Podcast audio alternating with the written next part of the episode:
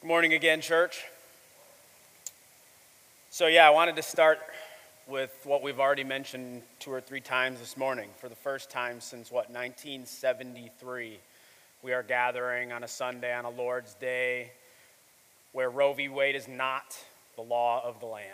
Um, so, praise the Lord for that, right? Um, one thing I have noticed over the last several hours is the level of vitriol, I think, has increased to a point that seems very unfamiliar, even in the last several years. Um, I've seen some just shocking, shocking statements um, made uh, on, on social media, places like that. And I wanted to say two things. First and foremost, those people who are saying those vitriolic things are not our enemy, right? They need to hear the gospel just as much as we need to continuously hear the gospel. Those people are not our enemies.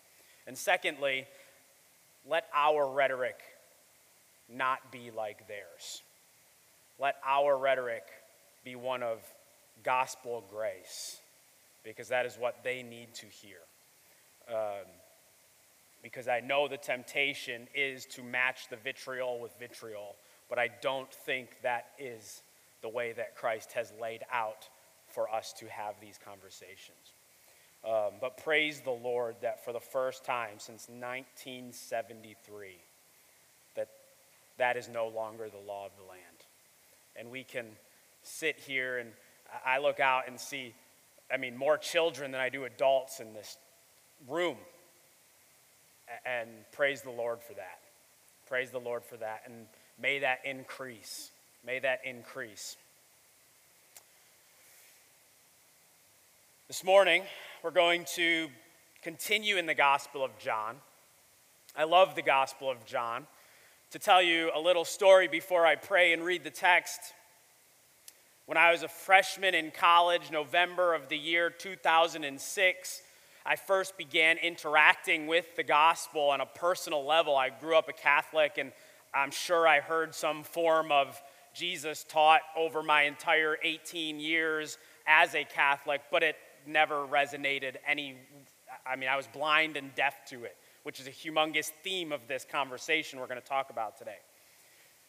But I remember November of 2006, I started interacting with these people from the Baptist Campus Ministry. And after a few months of friendship and engagement on the topic of Jesus, I, I was invited to go to church Grace Christian Fellowship in Homer, New York, uh, was the church we attended. And I remember the first time I went, the pastor was, his name was Chuck Freeman. I don't remember what he was preaching on, but I remember, you know, as, as is the case with a lot of, uh, of, of Baptistic leaning churches, we hear uh, a gospel presentation at the end of the service, and, uh, you know, you're, you are uh, uh, recommended or suggested to pray the sinner's prayer and receive Christ as your Lord and Savior at the end of the service. And I did that. I remember I was sitting in the second row on the left side of the pulpit. I was the second person on the, on the, uh, the uh, uh, from the aisle. There was a guy named Nick. He was a senior sitting next to me. I don't remember who was on my left, he was on my right. And I remember praying uh, as he concluded service, as Chuck Freeman concluded that service, praying the the, the, the Lord or the sinner's prayer, right? Accepting Jesus as my Lord and Savior. And I remember Nick saying to me immediately at the end of service, go home or back to the dorm and read the Gospel of John, is what he told me. He was a senior. I looked up, I mean, he looked up to him. He, he was an elder in the Baptist campus ministry, not in a church office sense, but just an older brother. Go home, read the Gospel of John. I went home and read the Gospel of John, and I was struck by the divinity of our Lord and Savior Jesus Christ in reading the Gospel of John. I love the Gospel of John.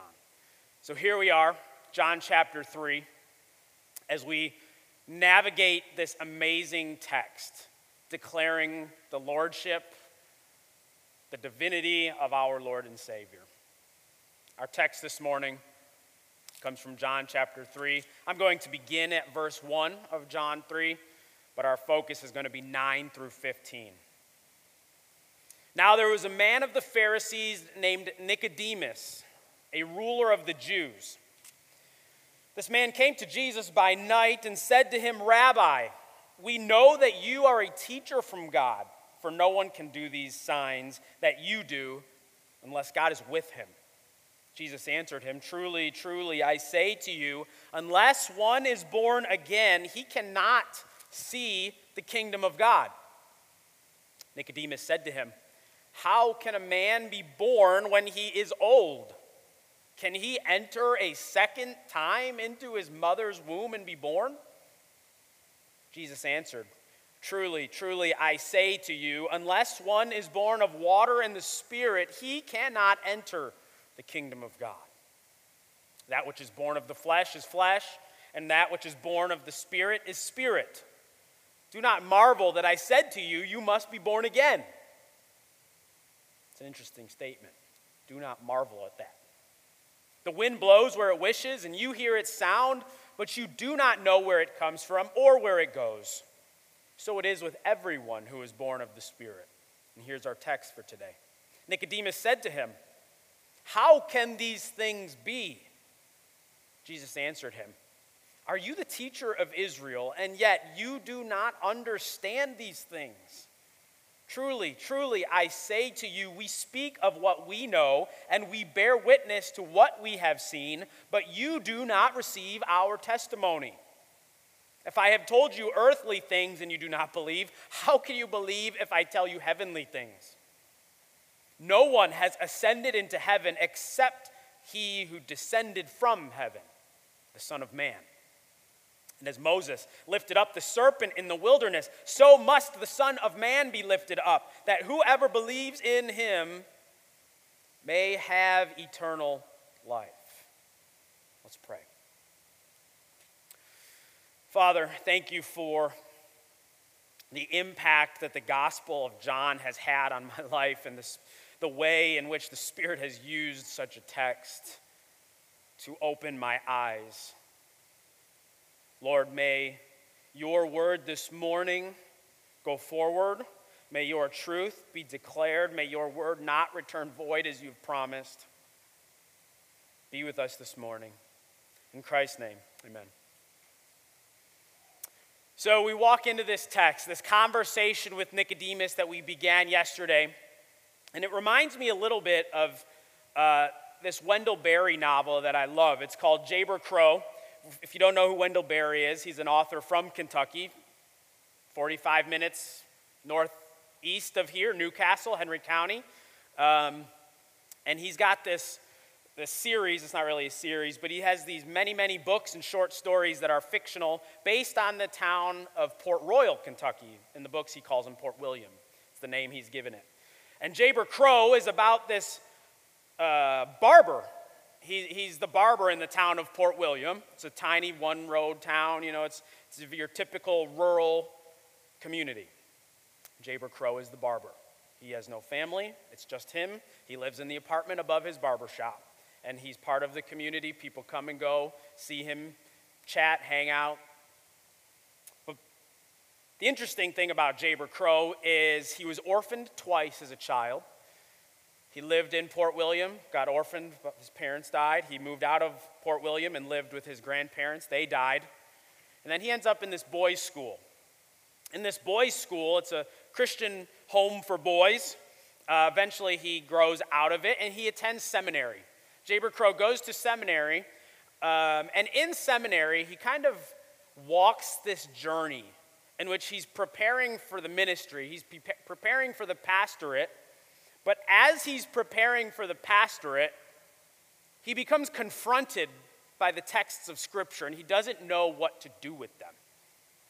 And so he sits down with the president, or maybe it's the, one of the professors at the seminary, and he begins to ask him these questions about the miracles of the gospel, about things Jesus said, about the Old Testament. All of these questions that a non believer struggles with and seeks to find answers to. He's incredulous. He's incredulous. He's skeptical. He's sitting in seminary, nearly graduated, and he's skeptical. He doesn't know what to do with it. He asks questions. He pushes back. He's confused. He doesn't understand what he is doing, what he is learning, and what to do with what he's learning.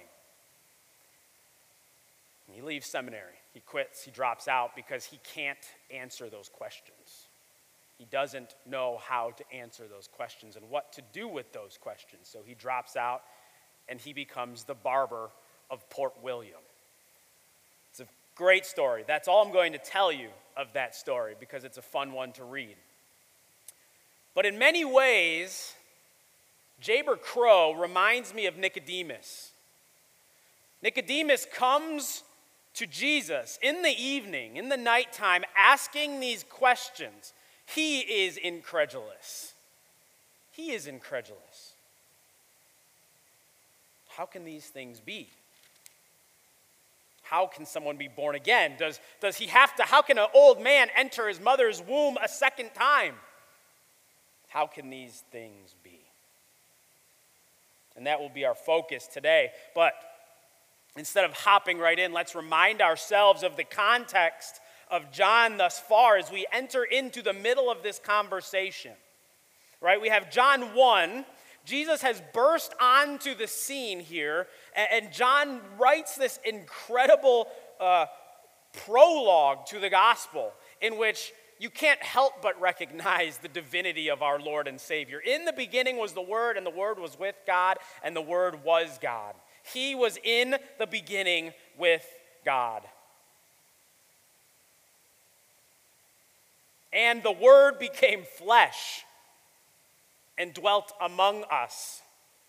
This Word, capital W, this Logos, Jesus Christ, the Messiah, was with God in the beginning, was God, all things made through him, and he bursts onto the scene. The Word became flesh and dwelt among us, and we have seen his glory. The prologue of John is, is, is beautiful. And then we get into this testimony of John the Baptist, this guy who goes around before Jesus is, is ministering, and, and he is preparing the way, to use John's words. He's preparing the way for this word, for this Logos, for this Messiah to come. This one who is coming, John says, the strap of whose sandal I am not worthy to untie. He's not even worthy to bend over and untie his sandals. That's who this Logos is. The next day, this is coming from John 1, he saw Jesus coming toward him, and he said, John said, Behold the Lamb of God who takes away the sin of the world. Divinity, the lordship of our Christ. And then he calls his disciples, he calls these people to him. He first found his own brother Simon. He's, he's talking to Andrew here. We have found the Messiah, we have found the Christ. Philip found Nathanael and said to him, We have found him of whom Moses in the law and the prophets wrote, Jesus of Nazareth, the son of Joseph. Rabbi, Nathanael says, You are the Son of God. You are the King of Israel. You see, John is laying out this path of Jesus, demonstrating his divinity and lordship. We get to chapter 2, and the wedding at Cana, the first sign water turned into wine. The good wine, too, not the bad stuff, the good wine. We get to the second sign, the temple being cleared and cleansed. Jesus answered them, Destroy this temple, and in three days I will raise it up. Destroy it, his body, crush him, destroy him, kill him, slaughter him, murder him, and in three days that temple will be brought back. They don't get it. The people listening don't understand it. But he is declaring, John is declaring, his lordship the entire time. Then we get to this chapter. We get to three, right? People are starting to see. There is commotion happening, right? Things in town. There's, there's whispers going around town like, Have you seen this guy? Have you heard what the crazy man out in the forest has said about this guy? these fishermen who are starting to flock to him. Have you heard what they're saying? Were you at the wedding that night? Did you see what he did to the wine? Were you there on the Sabbath when he cleared the temple? Did you see what he did? How he just flipped it all over and started talking about destroying the temple and building it in three days? It took us 40 some years to build it. Have you seen this guy? Whispers, words are going around. Now Nicodemus comes. Nicodemus comes. He comes in the middle of the night. Think of Gandalf coming to Frodo in the middle of the night as the ring, he realizes what it is. Is it secret? Is it safe, right? He comes at night because he's worried about who is watching. Nicodemus comes at night because he's worried about who is watching. Nicodemus, a man of the Pharisees, quote, a ruler of Jews, the teacher of Israel is how this man is identified. He's a bigwig, he's of some importance. He's a member of the Sanhedrin, a Jewish governing body, a group of, of men who helped to govern and lead the Jews. I don't know, a type of Congress, maybe. I'm not a, a, a master of the Sanhedrin, but that's how I imagine it. A group of men, maybe like Congress, who are all broken up into their little partisan groups and are helping to lead these people. The Pharisees, which Nicodemus is identified as, were a particular body within the Sanhedrin, and their main concern, right? Their main concern as we read throughout the texts of the gospel is this outward, rigorous practice and adherence to the Jewish law. They were zealous for the maintenance and practice, maybe performance is a better word, of the Jewish law, all 600 whatever there are of them. That's what they dedicated their lives to, right? They were the people that were like, do as I say, not as I do kind of people. They were very well acquainted with the Old Testament scriptures. We can't be ignorant of that fact. They were very well acquainted with the Old Testament scriptures this Nicodemus, a member of the ruling class, and Jesus is ready to, to, to be very clear with him. He's not going to mince his words. And he's incredulous, Nicodemus is. He's incredulous. Remember what he asked him. So, first, he identifies him. You are a teacher come from God, Nicodemus says earlier in the conversation. Right? This starts as a dialogue. This whole thing starts as a dialogue. Nicodemus and Jesus are conversing. But as we get into our text today, it's a monologue. Jesus has words to say that we need to hear. But he's incredulous. You are a teacher, come from God, and no one can do these signs that you do unless God is with him. How can a man be born when he is old? Can he enter a second time into his mother's womb and be born? And we get the text that Jeff preached last week. And as Jesus answers that question, Nicodemus follows it with this one How can these things be? How can they be? How can they be? And the monologue begins. The monologue begins. And our first point today our first point today with this text is true faith, true faith, true belief is not a personally formulated theory, but it is a revelation of God to a sinner. True faith is not a personal theory, but it is a revelation of God to a sinner. We see here, as Nicodemus asks his question, How can these things be? Jesus responds abruptly. Are you the teacher of Israel, and yet you do not understand these things? Our sin has blinded us from seeing and hearing and believing the true God. Our sin has placed scales over our eyes has placed a stopper into our ears, has caused the heart to die, and cannot, cannot recognize our Lord and Savior. Isaiah 6, right? Remember, we cannot miss the fact, we cannot ignore the fact that Nicodemus is a Jewish leader. He is a bigwig. He is a political leader in the Sanhedrin. He is a religious leader in the tribes of Israel. And Isaiah, remember his familiarity with the text. Here's what Isaiah tells, or here's what the Lord says to Isaiah in the calling of Isaiah. And I heard the voice of the Lord saying, Whom shall I send, and who will go for us? Then I said, Here I am, send me. And he said, Go and say to this people, to who? To the Jews. Go and say to this people, Keep on hearing, but do not understand. Keep on seeing, but do not perceive. Make the heart of this people dull and their ears heavy and blind, their eyes, lest they see with their eyes and hear with their ears and understand with their hearts and turn and be healed. This is what the Lord is saying to Isaiah to tell to Israel, to the people, to God's chosen people. Then I said, How long, O Lord?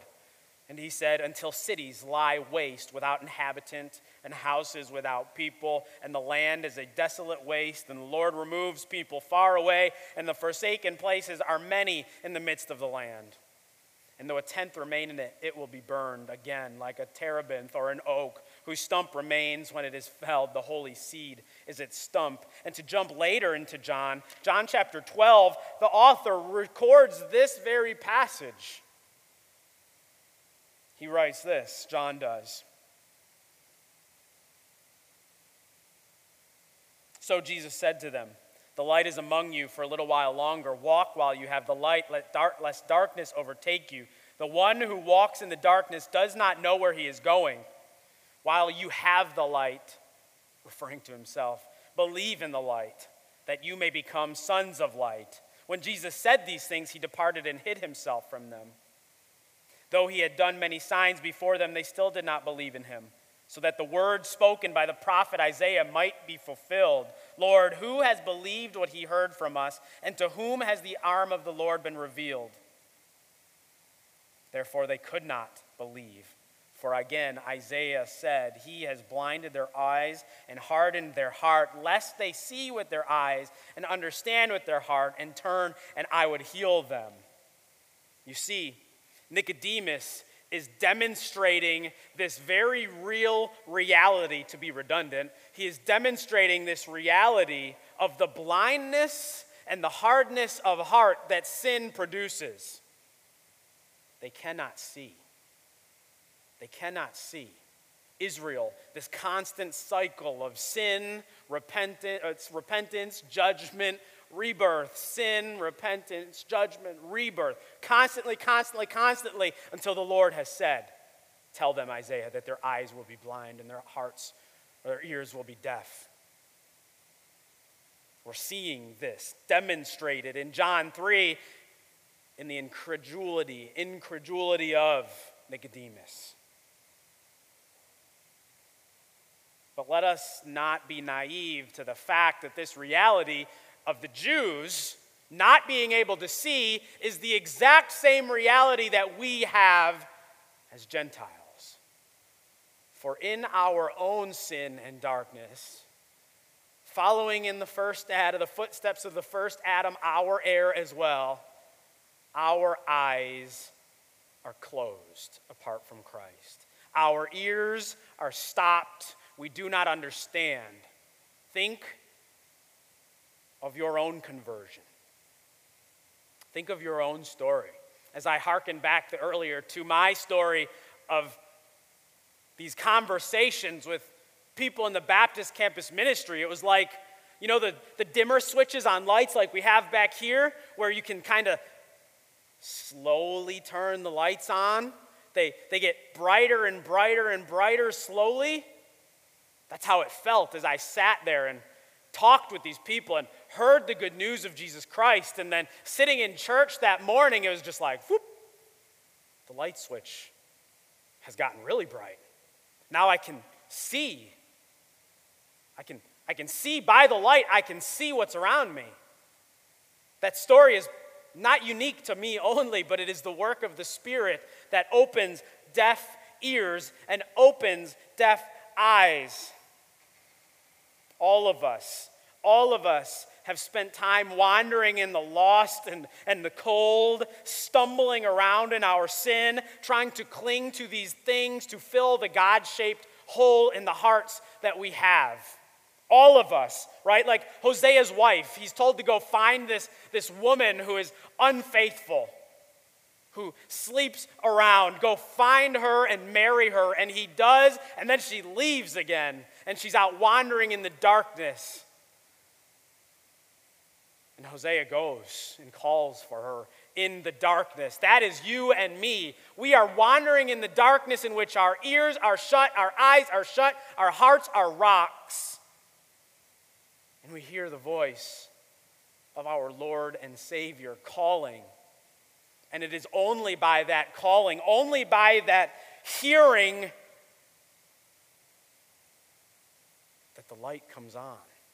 And maybe it starts very dim.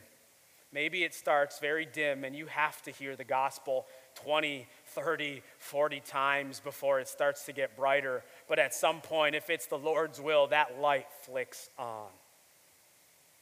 And as you live your life in Christ, that light gets brighter and brighter. And you start to see that's what this text is referring to. That's what this text is referring to. And we have Nicodemus here with the lights off. The lights are off. How can these things be? And Jesus, don't marvel at what I said to you, is Jesus' response. Don't marvel at it. The lights are off. And it is only, only by this true faith that the lights come on as the Spirit works. Point two outside of the work of the Spirit, outside of the work of the Spirit, it is impossible for man to know, to see, to hear rightly. True faith is not something you have made up on your own. It is not something you've tripped over in the darkness and found. It is a revelation from the Lord, and it is outside, outside of that, outside of the work of the Spirit transforming a heart of stone, it is impossible. It is impossible for man to know, to see, to hear. Think of verse 8. The wind blows where it wishes, and when you hear its sound, but you know, but you do not know where it comes from and where it goes, so it is with everyone who is born of the Spirit. The Spirit's work. It's a mystery. We don't get it. I don't understand why my light switch flicked on when it did. You don't understand yours. You see God's hand work in it, but you don't understand it. Mark 4, right? The, the, the seeds scattered, the farmer plants, throws his seeds around aimlessly, and goes to bed. He knows not how, but boom, there's life. It's a mystery, and it's only the work of the Spirit. 11 and 12 say this Truly, truly, I say to you, Jesus responding, right? The monologue has begun here. Truly, truly, I say to you, we speak of what we know and bear witness to what we have seen, but you do not receive our testimony. If I have told you earthly things and you do not believe, how can you believe if I tell you heavenly things? We don't get it. We don't get it. Preaching, teaching, sharing, testifying to the gospel is a necessary component of saving faith. Right? Romans, what does Romans 5 tell us? Paul writes in Romans 5.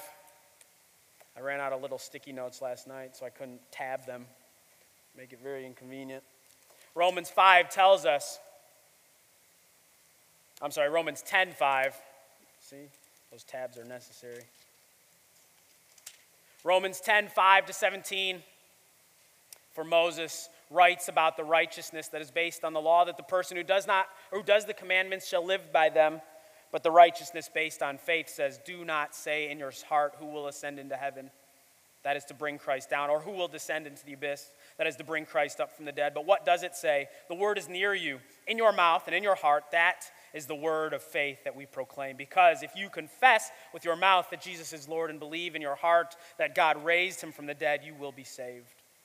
For with the heart one believes and is justified, and with the mouth one confesses and is saved. For the scripture says, Everyone who believes in him will not be put to shame. For there is no distinction between Jew or Greek, for the same Lord is Lord of all, bestowing his riches on all who call on him. For everyone who calls on the name of the Lord will be saved. And here we are. How then will they call on him whom they have not believed? And how are they to believe in him whom they have never heard? And how are they to hear without someone preaching? We must share we must testify, we must proclaim, as Jesus is doing here in the early days of his ministry. And how are they to preach unless they are sent? As it is written, How beautiful are the feet of those who preach the good news. So faith comes from hearing, and hearing through the word of Christ. We must proclaim. We must proclaim the gospel, right? John Piper's great little book. Um, let the nations be glad. What does he write there? Missions exists because worship doesn't. Worship exists because worship doesn't. And how are they whose lights are off to worship unless those lights are turned on? And how are those lights going to be turned on except by hearing the gospel, except by hearing the word of the Lord? How are they to understand? Truly, truly, truly, I say to you, we speak of what we know and bear witness to what we have seen, but you do not receive our testimony. Sometimes our teaching falls short. Sometimes it does not land but you are not the agent of salvation. You are the messenger who brings the word.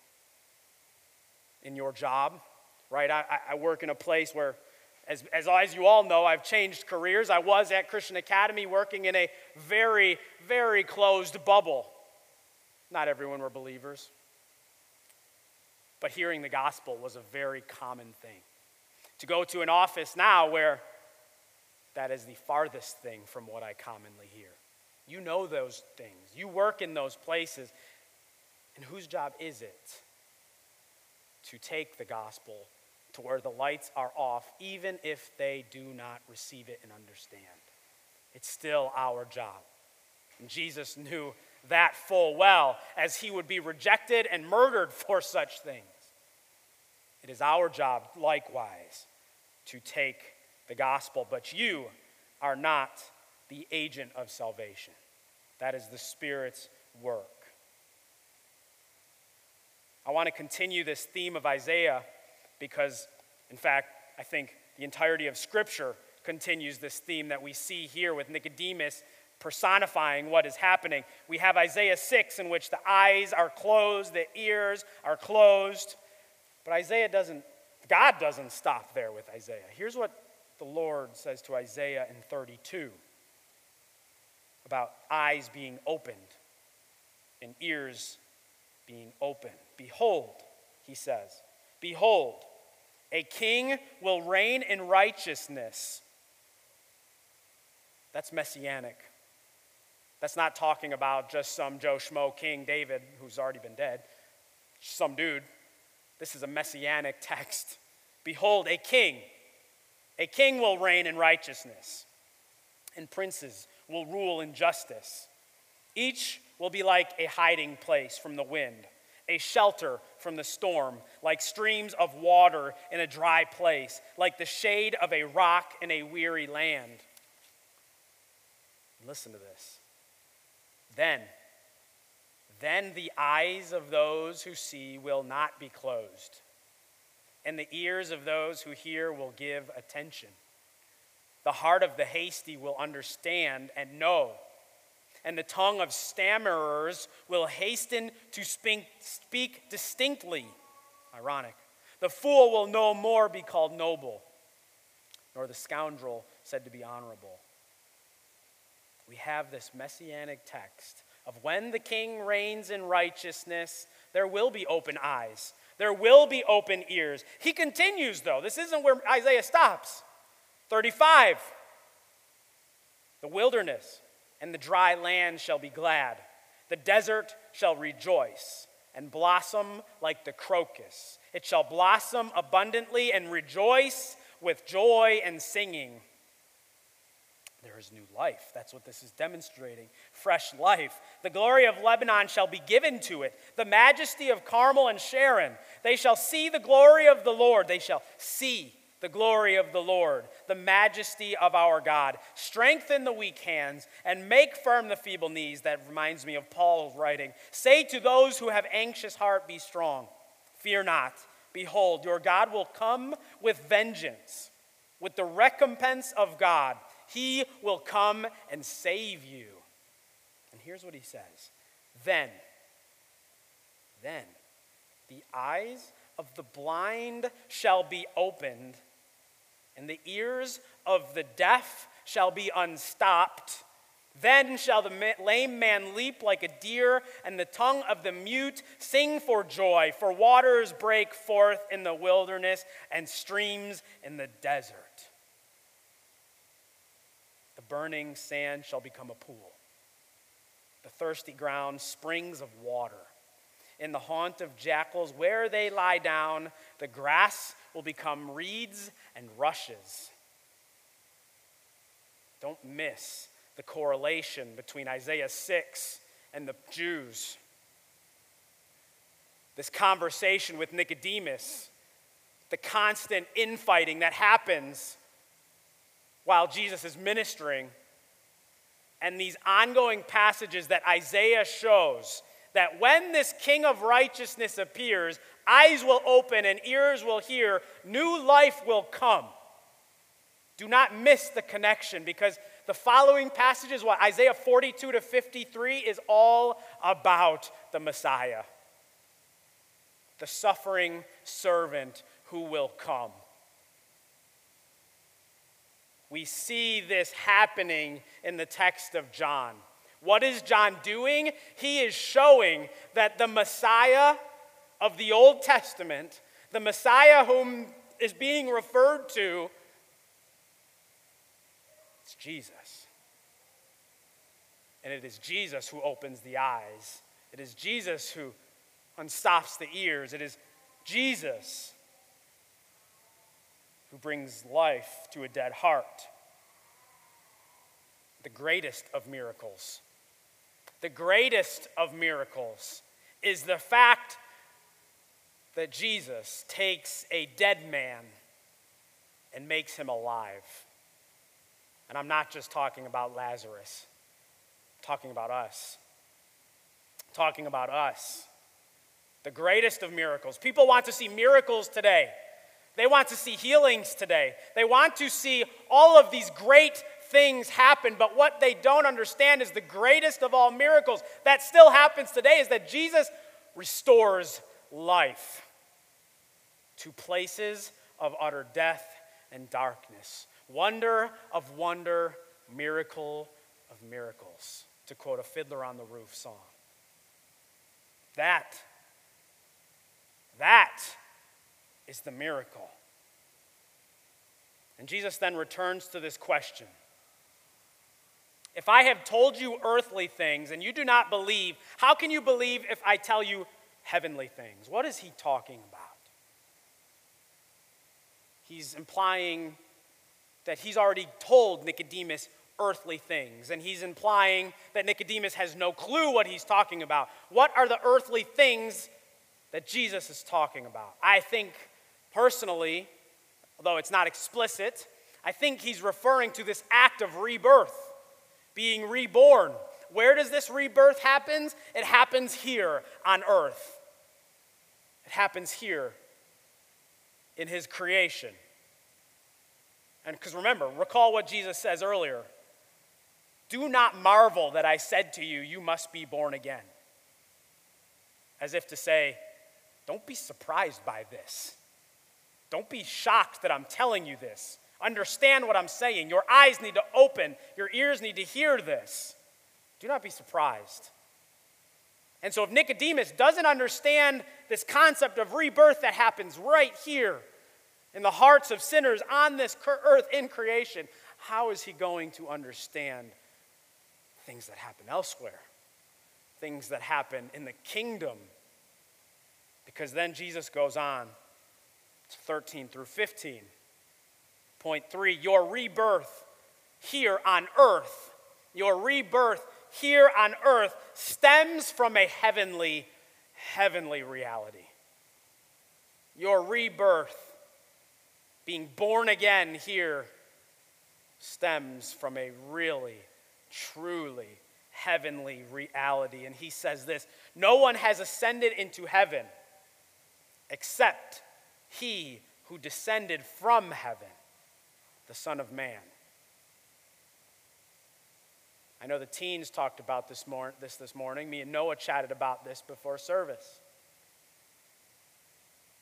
What does this mean? Is this saying that Jesus was born and ascended and came back? No, that's heresy. It's not what it's saying. Is it referring to Elijah or some of these other folks who disappeared? No, I don't think so. I think what Jesus is doing is making a point by saying that I have come from elsewhere. I have descended. I have come from outside of this reality and broken into this creation. So listen to me because I know what I'm saying. That's Jesus' point. He has come from elsewhere and broken into this reality through the incarnation, right? Through what we celebrate. Jesus has come from his eternal existence within the Trinity himself, outside of creation. John 1, right? All things were created by him, for him, through him. He was there in the beginning. He is timeless. Jesus was there in community with the other two members of the Trinity and broke into this existence. Not that he needed to, not that he, he needed friends to come here for, but that he had something he was going to accomplish, and he had to come to do it. So he has broken in, he has descended, condescended, to use a theological term. Son of Man Son of Man. No one has ascended into heaven except he who has descended from heaven, the Son of Man, referring to himself, hearkening back to Daniel 7. For the sake of time, I'm not going to read it. But hearkening back to Daniel 7, this, this glorified Son of Man that is seen in this end times vision. He's referring to himself as the Son of Man the Pharisees would have understood this Daniel 7 connection. They would have understood that Jesus is referring to himself as this Son of Man breaking into creation. He they would have understood that he was referring to himself as the end time Savior, that he is the one. This wouldn't have missed them. The reference they would have understood. They probably would have been skeptical still, but they would have understood the Daniel 7 reference. Jesus, the Son of Man, the end time conqueror. And then he goes in and finishes this. Well, he doesn't finish this monologue. This is where we're going to stop. But he continues this monologue with this story we don't often talk about this reference to the Old Testament. And as Moses lifted up the serpent in the wilderness, so must the Son of Man be lifted that whoever believes in him may have eternal life. And we have to read this passage together. Numbers 21 is where this comes from. They're in the wilderness wandering. Some of you know this account. I'm sure you all do. They're in the wilderness, wandering, escaped from Egypt. And here's what they say. Here's what is recorded in Numbers 21. From Mount Hor, they set out by way uh, by the way to the Red Sea to go around the land of Edom, and the people became impatient on the way.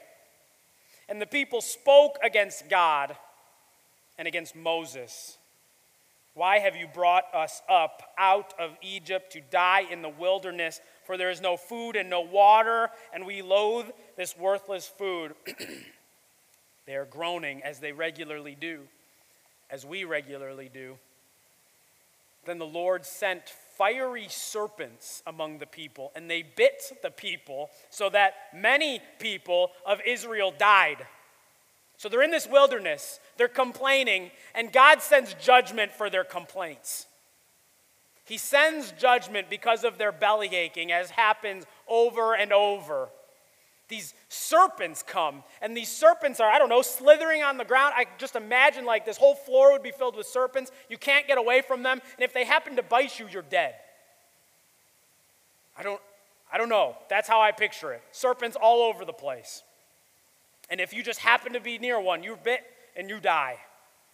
Judgment from the Lord for sin. And as the cycle goes, the people came to Moses and said, We have sinned. Repentance. We have sinned, for we have spoken against the Lord and against you.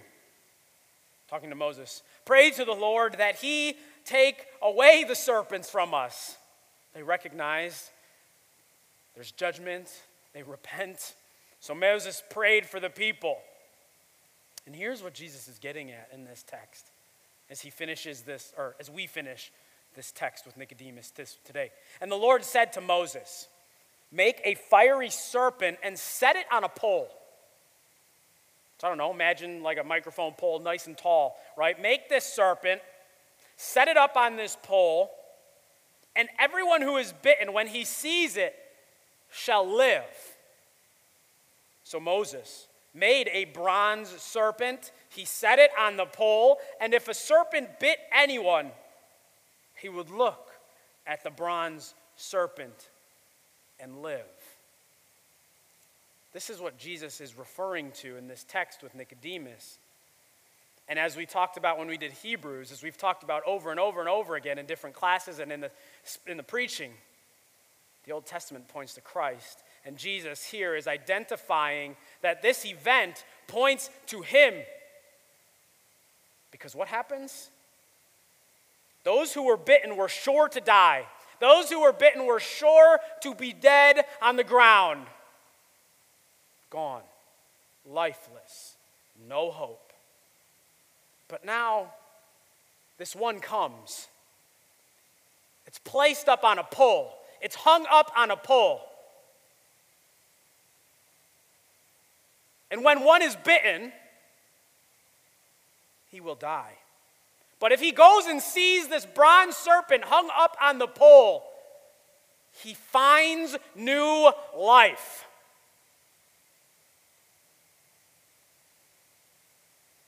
That's only referring to one person, to one thing, and that is Jesus himself.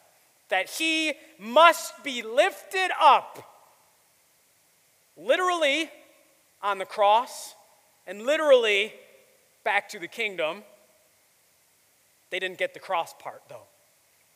As they think of Daniel 7, Son of Man, they think of this great conquering king. And somehow they don't understand and miss Isaiah 42 to 53. That this great conquering king conquers by being hung up on a pole and killed. And it is by this hanging that whoever believes may have eternal life. As we wander in our deafness, as we wander in our darkness, as we wander in our sin and flounder in our spiritual death, we look and we see the one hung up on the pole.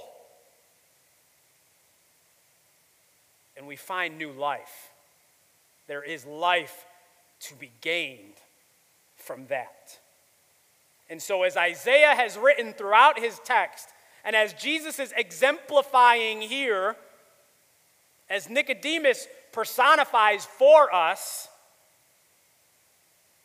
eyes will be opened by that one who hangs on the pole. New life will come from the one who hangs on the pole. So let us always, if we are in Christ, recognize that we still have not obtained our perfection, and we must always come to the one who is lifted up. We must always return to the one who has been lifted up and hung on the pole. For it is in seeing him with our open eyes that new life comes. And if that is not you, if you are not in Christ, then you are like the Israelites who are going to be bitten by the serpent and die. That is the reality. And the only hope that you have is to come and see the one hung up on the pole. Because the one hung up on the pole is the one who has taken away sin and death. And it is by the one on the pole that your eyes will be opened, and your ears will be hearing, and your lame feet will be leaping like a deer. And that is what Jesus is saying to Nicodemus. That is what Jesus is saying throughout the text of John. That is what the New Testament is pointing out. That is what the Old Testament is pointing towards is that this one, the one who will be glorified, who will come and conquer, who is the king, the one who is slaughtered and hung up on the pole is the one who will help you to understand what it means to be born again. And it is only Him. It is only Him. Let's pray. Father, we thank you for your mercy and your grace. We thank you that through your scriptures, through your spirit, you have revealed to our hard, dead hearts the reality of our Lord and Savior hanging on the pole so that we might see and live. Lord, let us this morning see and live.